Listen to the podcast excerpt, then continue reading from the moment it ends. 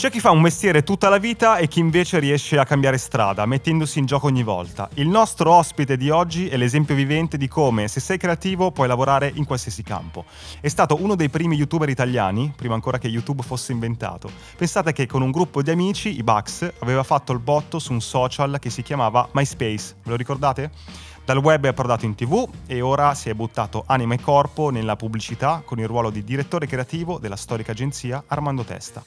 Con lui scoprirete come si costruisce una campagna pubblicitaria per un brand importante come Amaro Montenegro, ci racconterà la sua collaborazione con i The Jackal e come è andato il brainstorming con loro e se qualcuno di voi vuole entrare in un'agenzia pubblicitaria, in questa chiacchiera troverà qualche dritta, niente male. Io sono Edoardo Scognamiglio e io sono Federico Favotto. Siamo pronti ad hackerare la creatività di Jacopo Morini. Ciao Jacopo. Ciao ragazzi. Grazie Ciao. per essere qui. Grazie a voi per avermi invitato. Allora, sai cosa faremo oggi? Noi cercheremo di hackerare la tua creatività. Bene. Entreremo nel tuo cervello e troveremo... Un vicolo cieco. esatto. Un divieto di parcheggio. Partendo dalla fine. Sì. Partiamo dalla fine. No? Tu sei direttore creativo di Armando Testa, Sì. insomma un'agenzia di un certo tipo, storica, Storica. importante.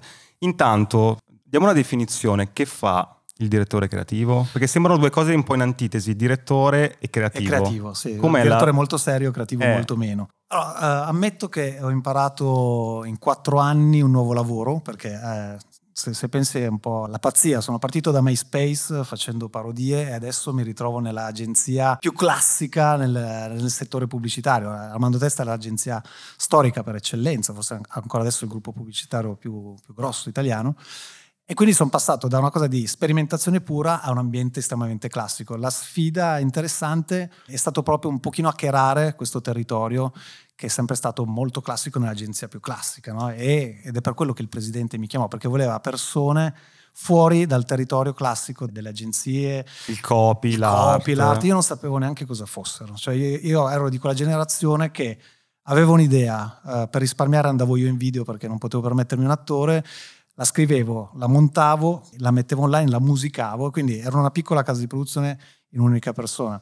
Quando sono arrivato in agenzia ho scoperto che c'era gente solo eh, brava a scrivere. che Un organigramma. Un organigramma, gente che invece visualizzava, che sono gli art. E tu sei stato chiamato dall'agenzia come la, non la scheggia impazzita, Sì. però quello, l'outsider, quello che L'outsider, ha sì. lavorato in- sul web in tv, estraneo al mondo pubblicitario, e ti hanno dato questo un ruolo alla fine importante. Molto no? importante, sì, perché poi facendo tutto molto da solo con gruppi molto piccoli e smart, mi, mi ritrovo un'agenzia molto strutturata e delle persone sotto di me da coordinare, quindi ho imparato a coordinare delle altre persone, mi sono ritrovato nel posto giusto perché Armando Testa, proprio lui, il genio che ha fondato l'agenzia, diceva una cosa, ogni persona ha tre secondi di tempo per essere colpita da una creatività. Sono esattamente i secondi che una persona ha in macchina quando guarda una fissione. Quindi immaginatevi Armando Testa 25 anni fa che era in macchina, passava davanti a un muro pieno di affissioni, aveva tre secondi di tempo perché una sola di queste affissioni ti colpisse e 25 anni dopo la stessa cosa che Uguale. ha detto Zuckerberg. No? Se ci pensate, oggi sui social abbiamo tre secondi di tempo per essere catturati da un contenuto magari cliccarlo. Poi ci rimani magari per un po' di tempo, sono contenuti che durano più di tre Certo. secondi, ma l'aggancio Te è la talmente inflazionato che hai bisogno di pochi... Non è cambiato niente. Non è cambiato niente, ma è- è- bisogna tenere a, a mente questa lezione, cioè se oggi uno fa il creativo deve avere una sintesi fortissima e ha pochissimo tempo per giocarsi le sue carte. Se tu in tre secondi riesci ad avere una sintesi visiva e semplice per colpire l'attenzione delle persone, poi le persone sono disposte a seguirti e ad approfondire. Questa è una lezione interessante, quindi mi sono trovato paradossalmente eh, al posto giusto, perché il fondatore già in maniera geniale aveva colto una regola che è attualissima. Per capire meglio come un- un'agenzia come la vostra e come tu personalmente lavori su dei progetti, volevo tirarne fuori uno insomma, molto interessante che veramente tante cose da dire, che la campagna avete fatto Human Spirit per Amaro Montenegro. Ah, sì, sì. Campagna che ha toccato sia TV che web e tante altre cose. L'idea qual è? Il concept qual è di, di questa campagna per chi non l'ha vista o per chi deve insomma, capire di cosa stiamo parlando? Ma innanzitutto allora, Amaro Montenegro è uno dei love brand italiani, nel senso che La gente gli piace tazzare. ti pi- ti piace ammazzarsi di amaro dopo cena E, ma è, un, è, allora, è, una sfida ancora più difficile. Quando tu affronti un brand, soprattutto che ha una grande storia radicata nella, nella cultura dell'Italia, perché Amaro Montenegro bene o male tutti lo ricordano perché aveva delle grandi pubblicità molto fiction. L'avventura, di, di questi, andiamo a salvare. L'antico vaso. Però il, il, c'era sempre un concetto, erano sempre 4-5 amici che insieme facevano qualcosa di utile, che poi vai, poteva essere salvare l'antico vaso, poteva essere salvare un cavallo, però comunque si cimentavano in qualcosa per cui poi l'amaro diventava quasi un premio, una gratificazione da vivere insieme in maniera conviviale eh, per aver fatto qualcosa di bello. No? E, ehm, che è un'analogia in cui chiunque può ritrovarsi. Cioè, oggi ah, sono stato bravo al lavoro, faccio l'impiegato. No? Il mio capo mi ha detto bravo, nell'analogia ah, mi merito anche un premio. Quindi passavo sta, questo concetto. Magari chiamo i miei 4-5 amici e dico oggi ragazzi il, pa- il, capo mi ha dato una pacca sulla spalla, facciamoci, beviamoci una cosa insieme che ci raccontiamo com'è andata. Okay. Ed era così. Diciamo. Ed era così. E, allora, la sfida di ogni creativo oggi, soprattutto quando ci sono dei brand che hanno una storia, è non tradire il loro DNA. E la sfida che mi ha dato quel brand era vogliamo rinnovarci totalmente, portateci anche fuori dalla nostra comfort zone e queste sono parole come parlano i pubblicitari ho imparato in questo settore allora io cosa ho fatto? mi sono messo giù a testa bassa con i, con i nostri creativi e abbiamo pensato così, cosa sono? parliamo sempre di amicizia dobbiamo portarlo ai giorni d'oggi dobbiamo modernizzare questo linguaggio oggi salviamo l'amicizia salviamo la convivialità diamogli un valore e abbiamo trovato il territorio giusto che non era toccato da altri brand degli spirits, questo è un altro termine, spirits, roba da bere alcolica. Esatto. Ed era lì la tecnologia, l'innovazione. Quindi mm. la riflessione da cui siamo partiti è, oggi abbiamo un testa a testa sempre più serrato tra uomo e tecnologia. Macchine, no? intelligenza artificiale, intelligenza robotica. Robotica, bravissimo. E c'è anche un po' di dibattito no, su questo, cioè l'intelligenza artificiale avrà una coscienza. Moriremo tutti, moriremo ci tutti, ruberanno no? il lavoro. Oppure le macchine miglioreranno la nostra vita perché ci permetteranno di dedicarci a cose più belle, più creative, dove l'uomo può dare un valore aggiunto e faranno le cose meccaniche, no? E questo è il mio augurio.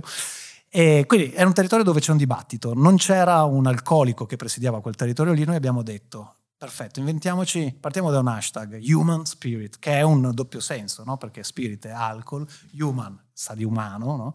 è diventato uh, il, i binari su cui abbiamo costruito questa, questa campagna. Quindi abbiamo pensato a un gruppo di amici che ogni giorno si eh, confronta con la tecnologia e l'abbiamo fatto con la robotica, quindi nello spot vediamo 4-5 amici che competono nella loro vita quotidiana con un robot. C'è una ragazza che fa la cuoca, sì. che fa i pasticcini, di fianco questo braccio meccanico che è più veloce di lei, giusto? Esattamente. Un ragazzo che corre al parco e viene doppiato da, da un corridore robot.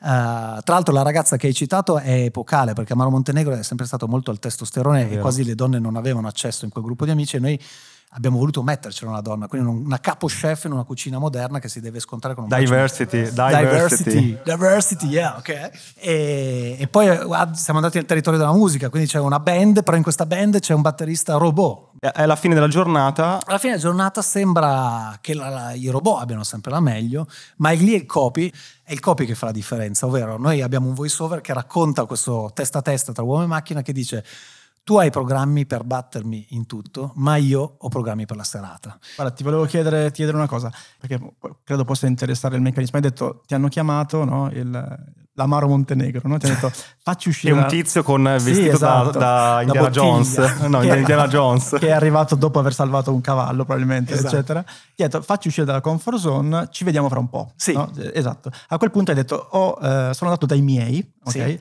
E ci spieghi un po' nel dettaglio no? come come funziona poi una, un'agenzia di comunicazione? Cioè, appunto, hai ricevuto quello che si chiama tecnicamente il brief, brief no? sì, esatto. la sfida. No? A quel punto tu avrai una stanza, entri e dici ai tuoi creativi, ok, abbiamo questo, ok? Esatto.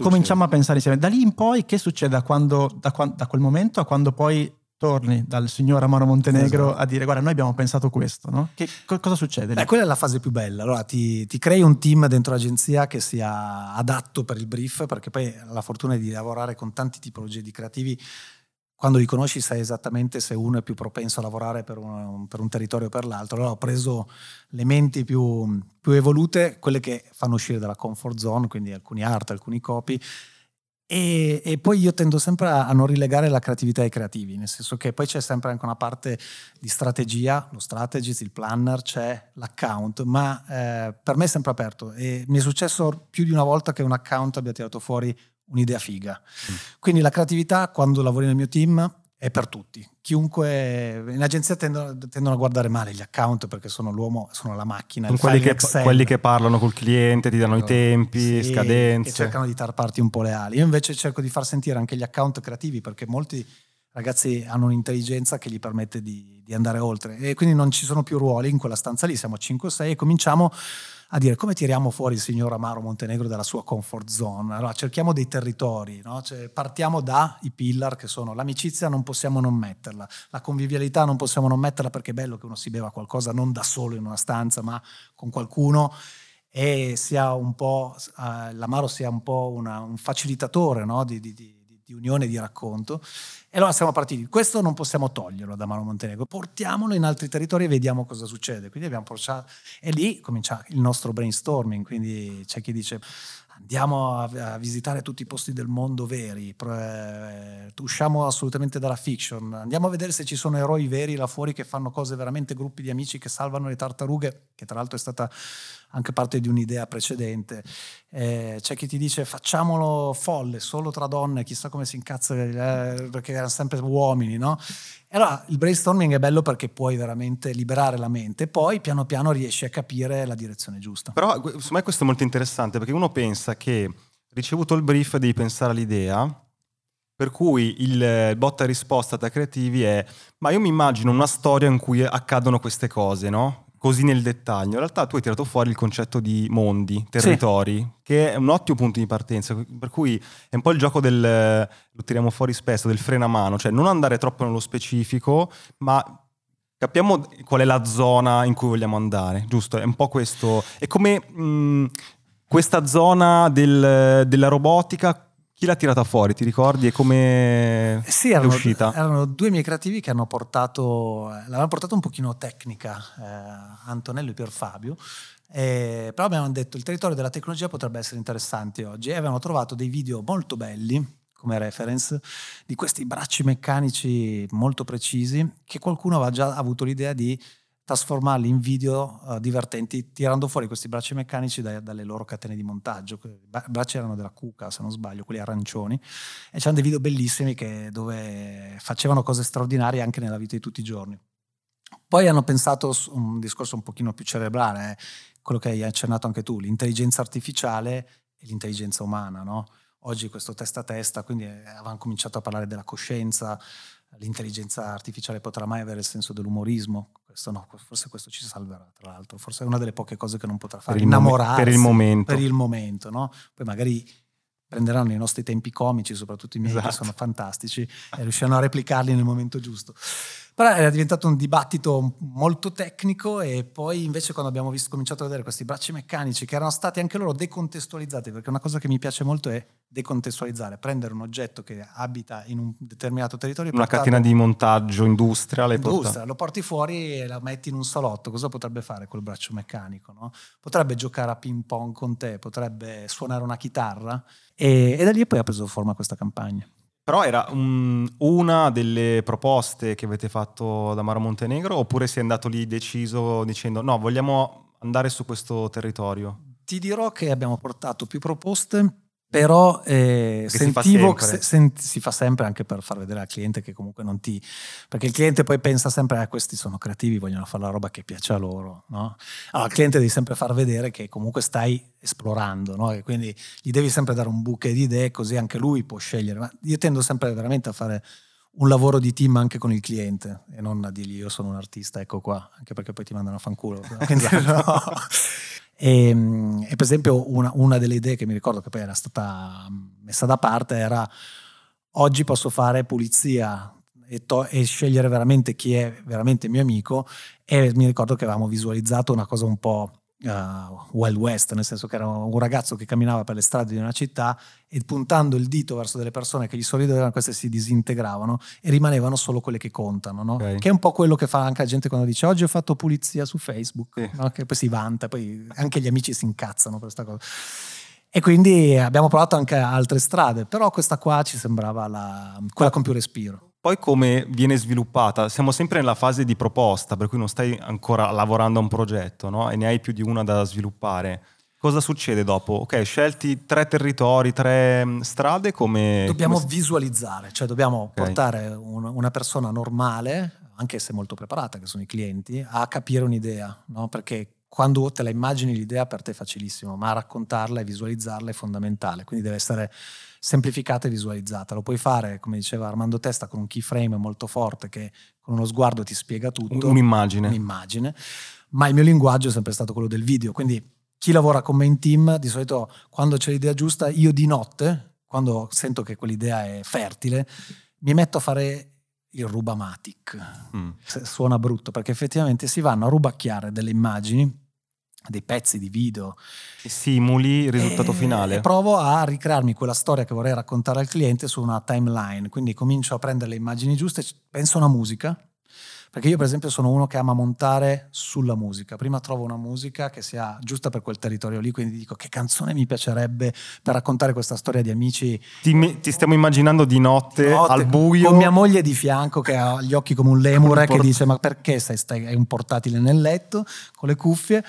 E su questa canzone molto forte montavo scene di braccia meccaniche che trovavo sulla rete e li mettevo a confronto con scene della vita quotidiana. Ed era venuto fuori un 45-50 secondi, poi nelle rubamatiche puoi permetterti di sforare i classici tempi televisivi che ricordiamo sono 45, 30, 15, ormai ti danno sempre... Sì, devi passare spazio. un po' il, la, la, sensazione, sì, il concetto. Lì, lì sei più libero, quindi avevo una bella musica, delle belle immagini, ho trovato a raccontare varie storie, da chi giocava a ping pong con un robot a chi semplicemente ci cucinava di fianco e alla fine con questo human spirit che veniva fuori come un cartello e soprattutto questo copy che ti diceva ma noi abbiamo programmi per la serata era stato facilissimo, semplicemente andando al cliente, schiacciando play, facendogli vedere questo Rubamatic, ha capito perfettamente che era... Quindi non fai, uno pensa, va, devo presentare un'idea, scrivo dei testi, metto delle immagini, faccio uno storyboard, non si fa così. Comunque nel tuo modo, modo di lavorare è meno efficace questo di un video che si avvicina al risultato finale. Credo di sì, nel senso che uh, il metodo che dici tu c'è, c'è ancora, nel senso che prima scrivi, poi prendi anche un disegnatore che ti fa due tavole, ti fa uno storyboard. Io cerco di andare già oltre, cerco di... Ma è un mio metodo personale, non, non, non, pretendo che sia quello giusto, però se io porto un video che assomiglia tantissimo al risultato finale, è più facile che il cliente abbia tutti gli elementi per, per valutare quell'idea lì. Quindi il mio metodo è Appena c'è l'idea giusta, la vado a spiccarare, trovo la, l'immagine, trovo il voice over e porto un video. Il video spiega, ha tutti gli elementi per spiegarti la cosa perché lascia poco l'immaginazione, perché hai già un mood con la musica, quello che vedi è quello che vuoi raccontare, quindi è il mio metodo. Poi per me è più facile perché io sono nato come videomaker, montavo video, certo. quindi forse per me è più facile. E hai portato per ogni proposta un video? Hai fatto un video per ogni proposta? Sì, ah, sì, okay. sì, sì. Eh, però questo lo hai fatto bene, gli altri un po' meno bene perché... Sì, forse un po' sì, un po' lo ammetto, perché io faccio sempre meglio il rubamatic dell'idea che mi piace di più.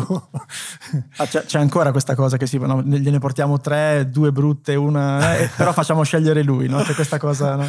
Ma sì, diciamo che noi cerchiamo di portarle eh, giuste, nel senso che devono essere molto chiare e, e assolvere alla funzione del brief. Poi Ovviamente ognuno di noi ha quella nel cuore che dice secondo me questa spacca e speriamo che il cliente mi capisca. Per adesso è andata bene. Ok, guarda, ho un'altra domanda che è molto interessante, questa cosa del Rubamatic, no? che l'hai usata sia per fare questo, chiamiamolo mood board o insomma, questo video di presentazione, però ci hai detto che anche l'idea è nata no? guardando in rete alcuni video, eccetera. Sì. E qui c'è l'altro mito importante sulla creatività, no? che bisogna essere originali, cioè questo concetto dell'originalità. Sì. Però quello che tu ci dici invece è che, almeno quello che capisco io, quello io come intendo la creatività è prendere elementi esistenti, combinarli in maniera nuova, diversa, eccetera, e lì forse possiamo parlare di originalità. Però un'originalità che parte da zero, secondo me, è molto molto complicata. Non so come la pensi in questo senso. Ma, eh, guarda, è un, me- un, meccanismo a cui ho pensato spesso anch'io. Eh, e allora, per indole mi sono sempre un po' incazzato a copiare delle cose. Ti faccio un esempio. Io, eh, la mia prima il mio primo avvicinarmi alla creatività è stato disegnare. Eh, io disegnavo tantissimo, ma perché da piccolo ero un bambino rompicoglioni, distruggevo la casa e mia madre mi ha dato dei pennarelli, mi ha detto prova a disegnare. Allora da allora ho cominciato a disegnare giorno e notte. Io odiavo copiare qualcosa, lo volevo disegnare da zero, cioè non volevo avere davanti un orsacchiotto e disegnare l'orsacchiotto, volevo disegnare un mio orsacchiotto. Quindi allora la mia predisposizione è cerca di non essere condizionato troppo da quello che già esiste e, e, poi cerca di creare qualcosa di nuovo. Ma poi in realtà mi accorgo che anche quando creo qualcosa di nuovo è perché inevitabilmente, anche inconsciamente, io ho sentito una musica in macchina, io ho visto una situazione per strada, ho avuto una, una esperienza mia personale, eh, anche relazionale, che metto dentro quell'idea lì. Quindi credo che inevitabilmente quando tiri fuori un'idea anche buona originale, alla fine sia un mix di cose che vedi e che senti anche inconsciamente. E, ed è inevitabile, lo vedi anche credo nell'arte, no? vedi che Picasso era partito, uh, non aveva inventato il suo stile, Picasso era un perfetto replicatore di, di, di pitture classiche all'inizio, poi ha trovato, quando ha imparato a far bene quello, probabilmente ha trovato una sua strada.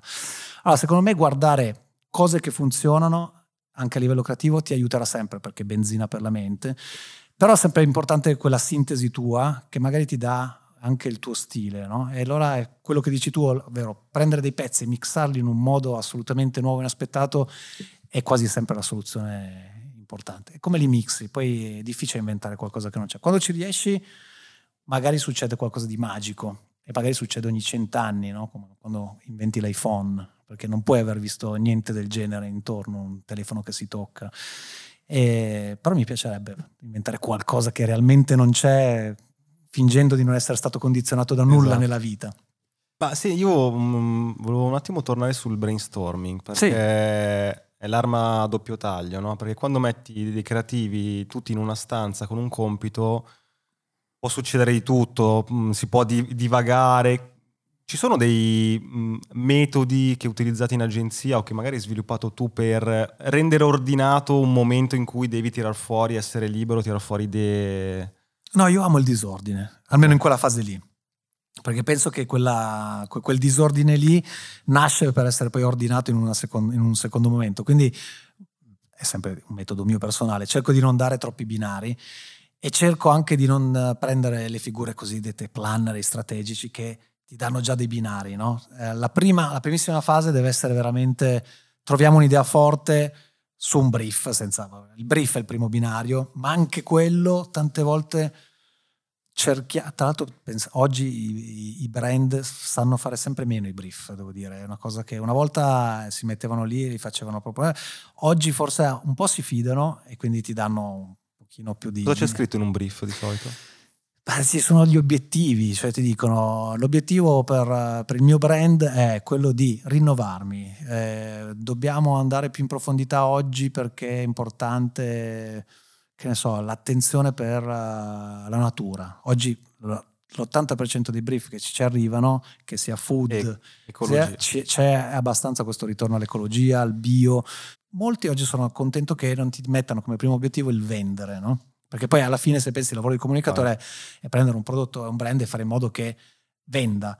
Oggi hanno sviluppato una sensibilità per cui capiscono i brand che è meglio prima avvicinarsi alle persone, quindi diventare un brand vicino ai valori delle persone e in quel momento quando le persone si sentiranno vicine al tuo brand compreranno più volentieri in automatico il prodotto. E questo trovo che sia una cosa quindi tu in questo primo momento lasci libertà cioè, assoluta. ognuno parla ma secondo me potremmo fare questo secondo me potremmo fare quest'altro. Sì. qualcuno appunta e, e, sì perché quel caos lì è quello che è quello più bello perché sei, sei libero e quindi puoi permetterti anche di dire una stronzata per usare un francesismo però tante volte quella libertà iniziale ti, ti aiuta veramente a, a trovare una strada che invece imbrigliata dentro un file in Excel non troveresti mai Ciao, interrompiamo la puntata per ricordarti che se vuoi puoi sostenere Hacking Creativity cliccando sul link Buy Me a Coffee che trovi in descrizione. Puoi scegliere tra una donazione e una tantum, tre livelli di abbonamento con tante cose in cambio e gli extra che sono delle consulenze uno a uno con noi. Ma lo so cosa stai pensando, perché dovrei farlo? Uno, perché questo podcast vuole crescere sempre di più, ma a vari costi, quindi per tenere accesa la macchina e fare ancora più puntate abbiamo bisogno del tuo supporto. Due, se ti abboni hai qualcosa in cambio, dal canale Telegram riservato dove trovi nuovi link, backstage e un contatto diretto con noi, fino a partecipare a una registrazione dal vivo via Zoom di una nostra puntata di link e ricevere in anteprima i format su cui stiamo lavorando. 3. Se anche una volta soltanto ascoltando il nostro podcast ti è venuta in mente un'idea, hai trovato una dritta che ti ha svoltato un lavoro, beh è un buon motivo per far continuare questo progetto perché prima o poi ti darà ancora qualcosa di utile. Insomma, clicca il link in descrizione, trovi tutte le combinazioni che abbiamo pensato per supportarci e intanto grazie. Torniamo alla puntata compreranno più volentieri in automatico il prodotto e questo trovo che sia una cosa Quindi tu in questo primo momento lasci libertà cioè, assoluta. ognuno parla ma secondo me potremmo fare questo secondo me potremmo fare quest'altro. Sì. qualcuno appunta e, e, sì perché quel caos lì è quello che è quello più bello perché sei, sei libero e quindi puoi permetterti anche di dire una stronzata per usare un francesismo però tante volte quella libertà iniziale ti, ti aiuta veramente a, a trovare una strada che invece imbrigliata dentro un file in Excel non troveresti mai. Certo. C'è un altro lavoro interessante che cambiando registro sì. eh, hai fatto un lavoro per eh, il WWF. Sì, sì, sì. Che il brief probabilmente poteva sembrare molto pesante, no? Sì. Cioè una campagna per la tutela delle oasi italiane di migrazione dei fenicotteri. Rosa. La partenza poteva essere un video, una campagna emozionale con la lacrimuccia Invece tu l'hai trattata in maniera molto diversa, ce lo vuoi raccontare? Questo? Sì, allora oggi dovessi ragionare come dieci anni fa, ma io amo la decontestualizzazione, avrei detto WWF mi dice che i fenicotteri rosa sono in pericolo perché nelle osi non riescono più a riprodursi per l'inquinamento, perché ci sono i bracconieri, perché persino le persone, i turisti sono fastidiosi e non li lasciano in pace mentre si riproducono. Oh, si può neanche trombare più non si pace. può neanche più trombare in pace se sei un pink flamingo che vengono a fotografarti, si fanno un selfie con te, proprio non riesci a far figli in quel momento, giustamente. Però oggi, dieci anni fa, avrei fatto un, un, un pink flamingo, un, un, fenicottero ferito, un bambino che lo trovava sulla spiaggia e lo abbracciava e piangeva. Con la musica di Einaudi. Con la musica di Einaudi e dicendo non possiamo assistere a tutto questo inermi, il pink flamingo sta morendo. Cioè, e probabilmente, boh, magari... Che ha funzionato per tanto questo ha, approccio, ha no? funzionato per tanto, però in realtà ho cercato di portare invece un sorriso dove il sorriso non è scontato, ovvero andiamo a risolvere col sorriso una campagna uh, importante, un, un, vero problema. Ed è fatto quindi? Innanzitutto ho pensato a un trend. Inciampavo quell'estate in spiaggia solo in gonfiabili di flamingo rosa, quindi fenicotteri rosa.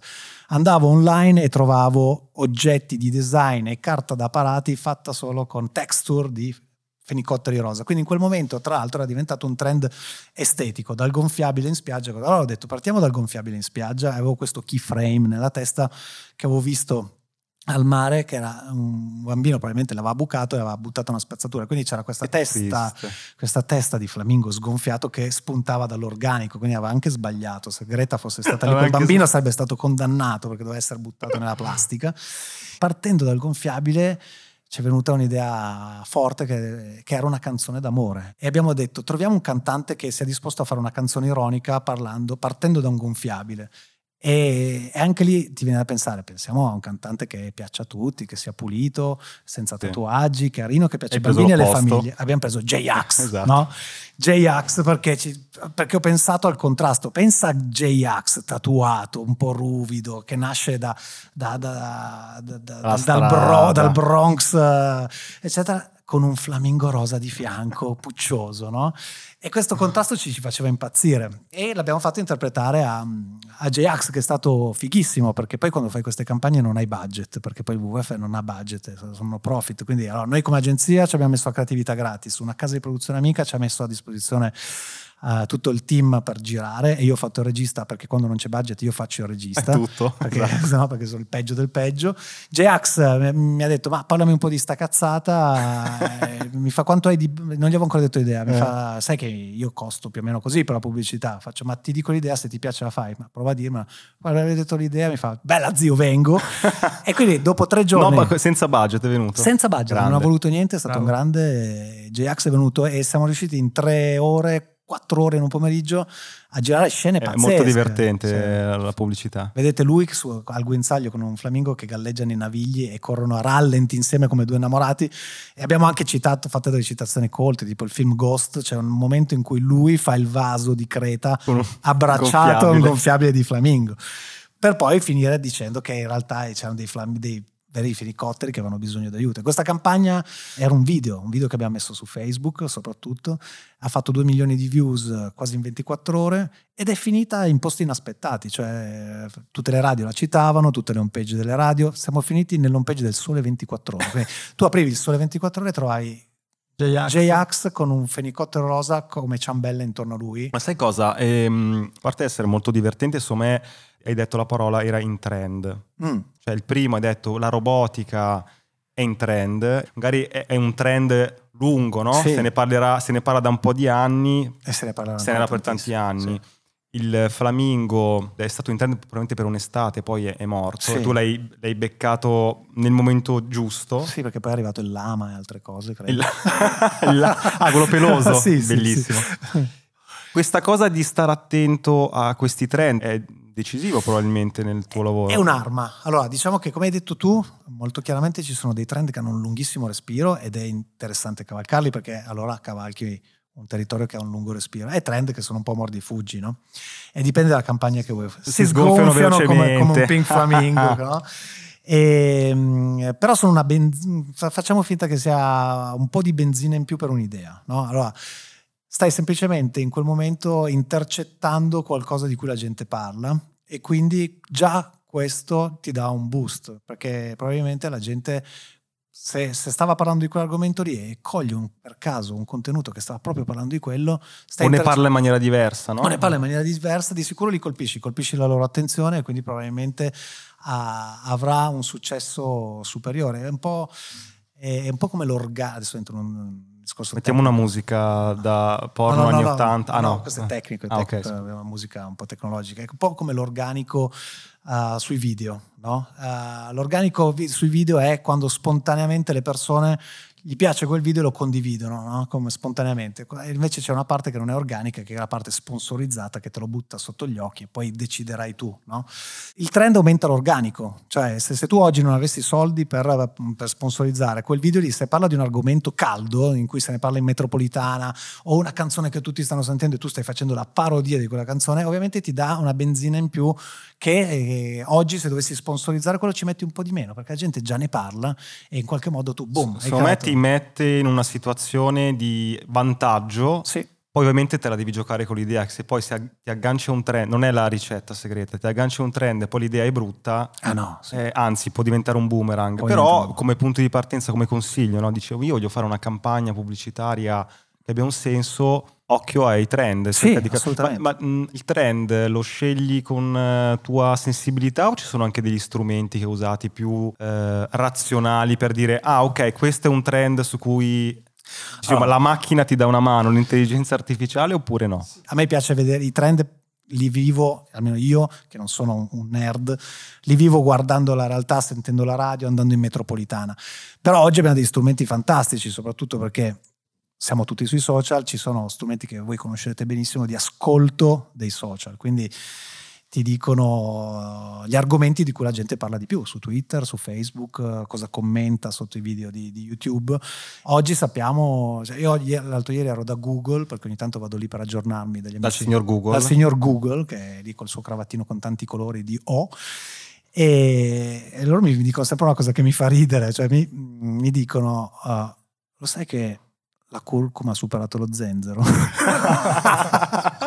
Questo mi fa molto ridere perché loro Compra azioni di No, curcuma. proprio- Perché allora ascoltando i trend in rete, la gente di cosa parla, eccetera, eccetera, ti dicono queste cose, ma che sono vere, però io li ho fregati perché io al, ma- al mattino adesso effettivamente pensandoci bevo una tisana di curcuma e zenzero, però se la giocano alla pari Esatto. ancora da me, no? E quindi oggi abbiamo tantissimi strumenti che sono anche degli algoritmi, che sono anche Quindi purtroppo... le macchine, vedi? Macchine... Ci, ci uccideranno anche nella creatività, perché Google stanno già Trend. le robe in trend, basta che tirano fuori un'idea un po' carina. Siamo spacciati. No, c'è, c'è una cosa interessante che dicevi prima, no? che tutte le tue campagne na- cioè, in generale nascono già predisposte per andare su tutte le piattaforme, Sì. quindi è sempre un prodotto, chiamiamolo cross-mediale, transmediale, come vuoi. E parlavi invece anche di organico, no? cioè quindi Sì. del fatto che un video può nascere virale da solo senza essere spinto. In questo senso, secondo me, si inseriscono i talent. no? Prima hai detto io sono il nonno dei Jackal, no? Sì, Però sì. facendo un piccolo passo indietro, i Jackal li hai coinvolti no? nella campagna Human Spirit, se non sbaglio. Sì, sì, Esatto. sì, sì. E, e lì, ecco, questa cosa come, come- come si gioca? Nel senso che lì, diciamo, loro hanno una spinta naturale, che è un loro pubblico che, eh, secondo me, è uno dei pochi che sopporta molto bene il fatto che loro facciano anche delle sponsorizzate o dell'advertising. Sì. Cioè, a me non dà fastidio. Molto Sì. spesso altri youtuber, eccetera, mi dà... Senti la marchetta dietro Bravis- l'angolo. bravissimo. Sì. Mentre loro hanno questa capacità pazzesca, cioè adesso mi viene in mente l'immagine di, di Fru, no? che è il mio personaggio preferito loro, che ehm, eh, combatte con la macchina che fa canestri, no? Sì, sì, E quindi ecco, Comau Racer, macchine Esatto. epiche contro uomini normalissimi. Esatto, sì, infatti quella campagna era, era stupenda, faceva la parodia di tutti per questi programmi assurdi, no? Ecco, lì eh, loro come, come ti è venuto in mente il fatto di coinvolgerli in quella campagna? Allora, io eh, amo coinvolgere gli influencer perché io sono un influencer mancato, perché quando io facevo dei, dei contenuti simili a quelli dei, dei- dei Jackal, non c'era ancora la cultura di coltivarsi una community.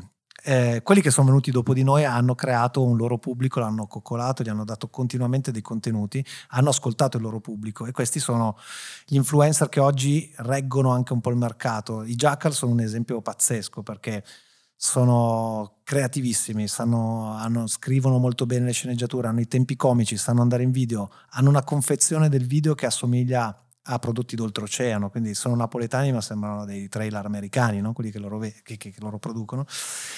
E mh, ho sempre amato coinvolgere degli influencer in tutte le campagne. Io quando, quando penso a una campagna penso a tutti i touch point. Un touch point lo dedico sempre a un influencer. Cioè, per questo messaggio c'è un influencer che sarebbe giusto per amplificarlo. Allora, Amaro Montenegro è un Amaro dell'amicizia. I Jackal erano perfetti perché sono amici da sempre. Sono partiti da tre amici, poi sono diventati adesso 10, 15 perché sono una vera e propria casa di produzione, ma sono sempre stati amici. Vanno in video insieme. eh, Simone, Ciro, poi c'è Francesco e Basta che sta dietro la telecamera, poi è arrivato Fru, però sono sempre loro. Quindi amici sono amici e si vede e lo sono anche nella vita, no? E quindi erano perfetti. E, eh, tecnologici sono tecnologici perché se ci pensate sono partiti da una serie che era Lost in Google, quindi usavano Effetti effetti, speciali. speciali. Cosa succederebbe se scrivi Google Google su Google, Google. e venivi assorbito dalla rete, no?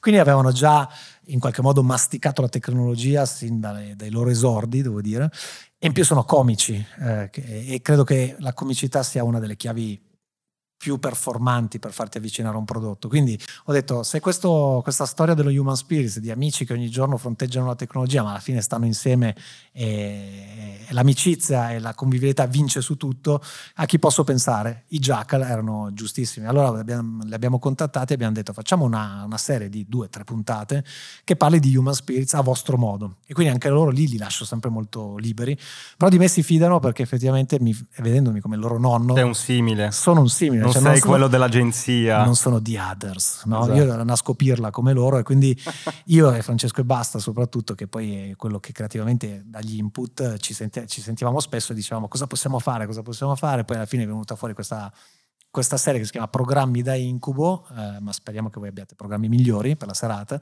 e secondo me i Jackal hanno dato nel loro touch point influencer un valore aggiunto incredibile a Mano Montenegro, quindi ti fa vedere... Però come- perché l'hai gestito bene? Che alle volte eh, coinvolgere l'influencer per delle aziende è l'unica attività. No, Cioè, dobbiamo eh, sì. comunicare, chiamiamo l'influencer. Sì. Invece, come l'hai giustamente utilizzato tu, è allora abbiamo una bella idea iniziale declinata su uno spot, su altre cose, e poi per parlarne con coerenza, ma in maniera con un linguaggio diverso, coinvolgo l'influencer. Ma tu l'avevi proposti già in quella famosa momento di presentazione al cliente oppure sono arrivati dopo?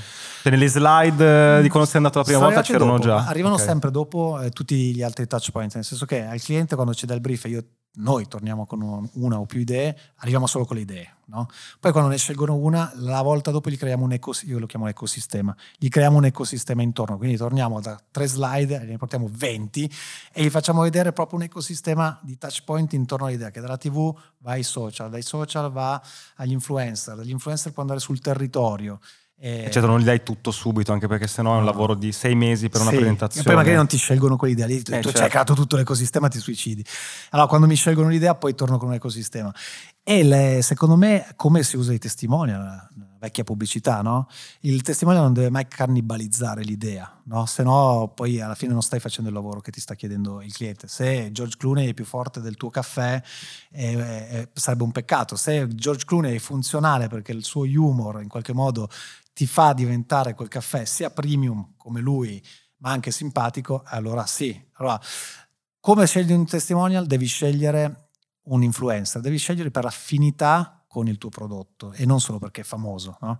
E quello è il primo passaggio. Allora, e soprattutto oggi devi vedere se un influencer è online, se l'affinità è con la sua community. Quindi la sua community ha dei valori in comune con questo tipo di campagna, sì, allora potrebbe essere la persona giusta, ma non deve cannibalizzarla, deve essere un, un um, un ulteriore megafono che noi diamo alla nostra campagna e magari gli diamo un tono di voce diverso, dei formati diversi e va su un target che difficilmente magari colpiremo con la TV.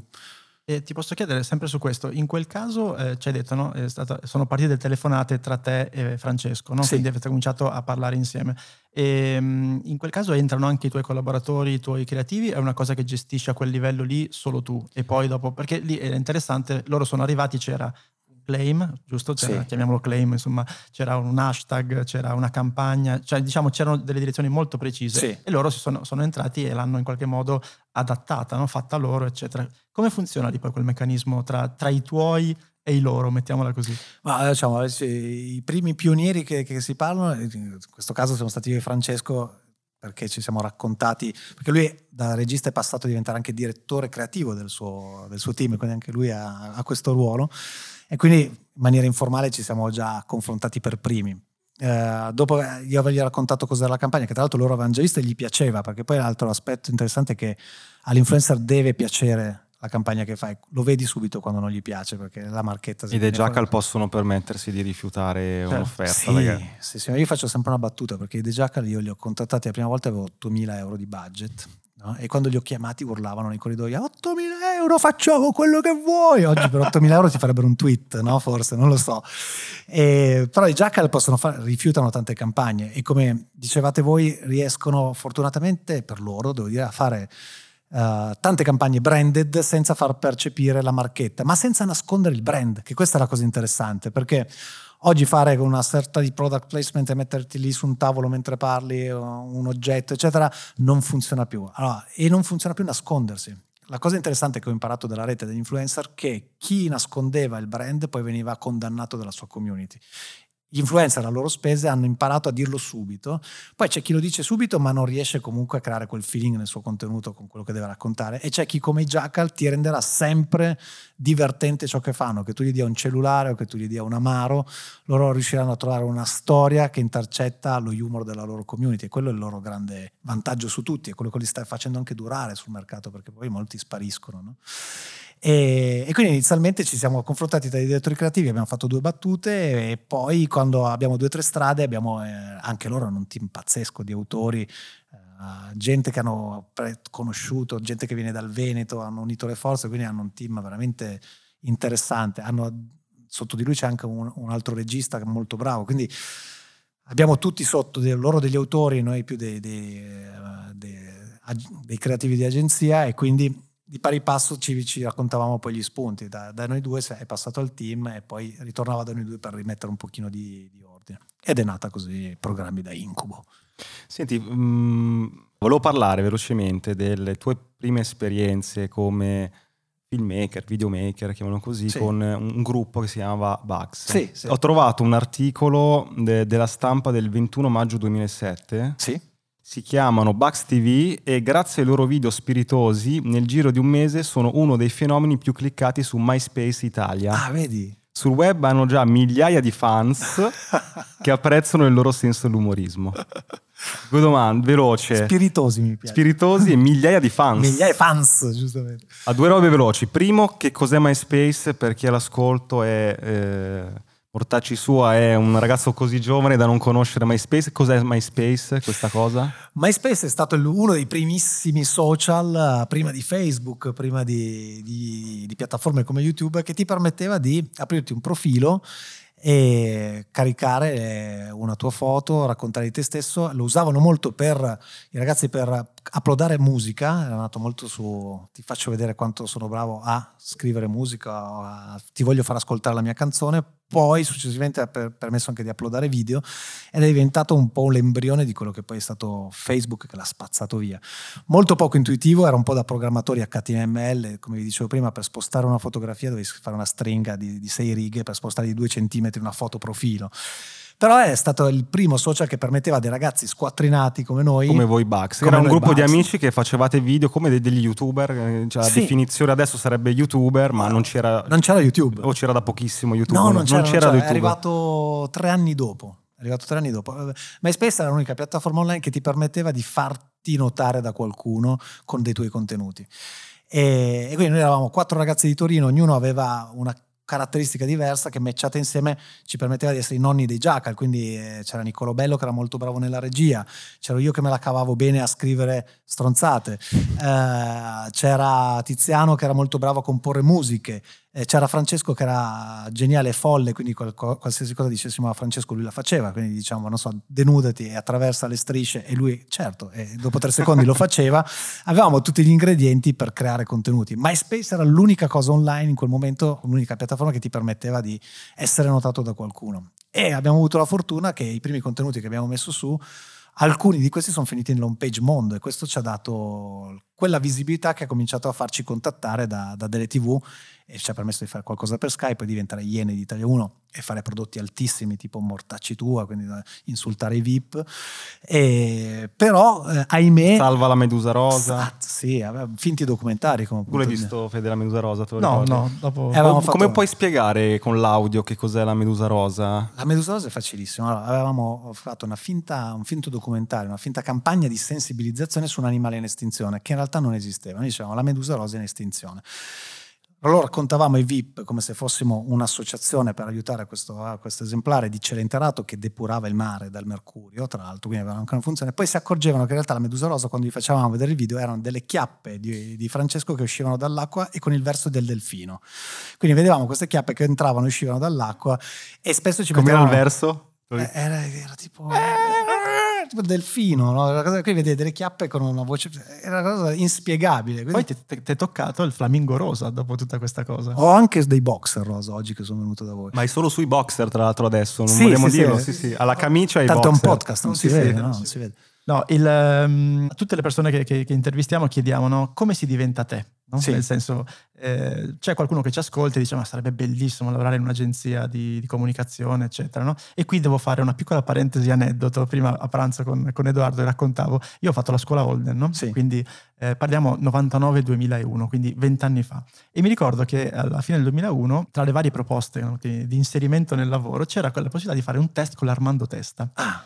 E, ehm, test per essere selezionato. Esattamente, okay. sì. Quindi avevo richiesto questo test, l'avevo fatto, eccetera. Eh, ti risparmio quello che ho detto a lui a pranzo perché è troppo imbarazzante, però fondamentalmente... Eh, no, no, dillo, dillo, dillo, dillo. Fai outing, non ci ascolta nessuno. Faccio, vent'anni fa. Esatto, vent'anni fa, no, c'era questa, c'erano varie cose da fare, no? E una di queste era um, creare un, uh, un claim, mettiamola così, eh, con, eh, per um, convincere gli uomini a interessarsi all'ucinetto. E la mia eh, geniale uscita era stata tipo un gioco di parole, era tipo non pensare che gli uomini non c'entrino che, che, fa, che, fa, veramente cagare.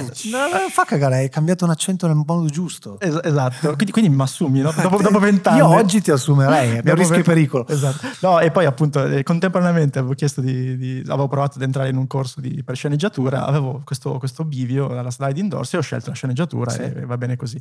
Però ecco, ehm, se, vuole, se, qualcuno vuole diventare te o vuole entrare tua, nel, nel, non nel tuo team ma in generale nel mondo della pubblicità, no? adesso cosa gli consiglieresti? A un ventenne cosa consiglieresti? Ma allora, cosa gli consiglierei? Oggi, stranamente, l'agenzia più classica del mondo, come una manda testa, sta cercando gente fuori di testa. Quindi l'Armando Testa cerca gente fuori di testa, nel doppio significato che la stiamo cercando fuori, partire da dentro, ma deve essere anche non troppo normale. L'insegnamento che, di, di, Armando, che era veramente una persona che pensava in maniera diversa, pop, eh, aveva lo humor, era irriverente anche per i tempi, era di non fare cose ovvie No? Quindi oggi un ragazzo che pensa in maniera diversa ti fa vedere una stessa idea da un'altra prospettiva da cui non ti eri immaginato e può anche tranquillamente essere irriverente fuori dagli schemi, oggi e sono le qualità che stiamo cercando. Tant'è vero che adesso se andate online anche sui social di Armando Testa, anche su quelli più seri di LinkedIn, troverete un video divertente che ho girato io col mio team di Pippo che abbiamo messo sul tetto di, di Armando Testa, questo bellissimo ippopotamo azzurro, blu, che con un fascio di luce tipo Batman cerca per la città dei creativi fuori di testa, perché stiamo proprio organizzando un open day dove non devi essere necessariamente un art, un copy, puoi essere un videomaker, puoi essere un compositore, puoi essere un idraulico. Anche noi anziani possiamo venire. Anche voi anziani, perché qua non dobbiamo sottovalutare l'esperienza che uno ha nel settore. Quindi aperto a tutte le età, aperto a qualsiasi tipo di talento, però creativo e, e, quindi stiamo cercando quello. Il primo brief che diamo è stupiscici in 5 secondi. Se ci stupisce la nostra attenzione viene catturata in 5 secondi, ti chiameremo in Armando Testa e, e poi ti daremo un secondo brief che adesso non posso svelarvi, se no come dicono i giovani farai spoiler. Ok, io, io partecipo. No, partecipate ragazzi, no? tra l'altro... Eh, perché non, non, l'avessi detto potevi rigiocarti il claim del Ma me lo rigioco, secondo me non se lo ricordo. Ma detto questo, gli sceneggiatori come te oggi sono interessanti per il mondo delle agenzie. Prima non lo erano, facevano un altro lavoro. Oggi le agenzie che fanno branded content, che fanno serie, eccetera, hanno bisogno di sceneggiatori. Io sono più sceneggiatore che copy, per esempio. Io non ho il talento di un copy, ma invece sono più sceneggiatore. Quindi un ruolo come il tuo oggi è molto interessante. Prima si occupava d'altro, oggi potrebbe essere il bug giusto dentro un'agenzia. Bello, bello, fatto una, una bella dritta. Se, io credo che se quattro anni fa, cinque anni fa, fossi andato io in Armando Testa a chiedere di essere cagato da qualcuno, probabilmente non sarei passato. Eh, primo perché mi avrebbero visto degli altri creativi che non erano il presidente che magari ha quella, quella follia, quel coraggio che altri non hanno. Bisogna avere il culo di essere notati oggi, perché quando vai poi magari non succede sempre così, anzi, gente che ha talento e spero che abbia sempre di fronte gente che riconosca quel talento, perché anche riconoscere il talento oggi non è facile, no? E l'HR non sono tutti così predisposti a capire tutte le sfaccettature di una persona. Qui oggi bisogna avere il... Siccome noi stiamo, stiamo noi che stiamo cercando in giro, forse è il momento interessante perché non siamo dietro una scrivania a aspettare dei candidati, insomma. Ok, grazie Jacopo. Grazie a voi, grazie mille. Ci salutiamo, non so, vuoi farci il suono del delfino, qualcosa? la Medusa Rosa.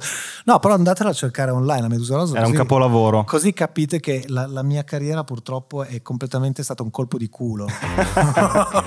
Ciao Fede, sto finendo di montare la puntata e mm, volevo ricordare alla fine, come sempre, di lasciarci una recensione su Apple Podcast. Solo che le volte scorse eh, non ha funzionato molto, cioè non ce l'hanno lasciate. Che facciamo? Ciao Edo, due strade vedo. La prima, cerchiamo su internet qualche servizio per, eh, a pagamento per fare le, tipo le fake eh, recensioni su Apple Podcast, forse ci saranno, cerchiamo. La seconda, paghiamo noi di tasca nostra. Perfetto, allora cari ascoltatori, eh, per ogni recensione che lasciate su Apple Podcast Federico vi darà 10 euro, per cui mandateci lo screenshot della recensione insieme al vostro IBAN e lui procede a inoltrare il pagamento. 10 euro anche poco. 20, 20 euro a recensione. Ah, abbondiamo. La puntata è finita e adesso cosa puoi fare? Beh, due cose. Uno, iscriverti ai nostri appunti. Trovi il link in descrizione per ricevere la nostra newsletter con tutti i link di cui abbiamo parlato, belli ordinati, così puoi leggerli in tranquillità e approfondirli. E due, puoi fare un giro sul nostro canale di Buy Me a Coffee. Se vuoi sostenere il nostro podcast trovi tante modalità, dall'abbonamento alla donazione one shot, agli extra. Quindi clicca il link, valuta se c'è qualcosa che ti interessa e intanto grazie per il tuo supporto.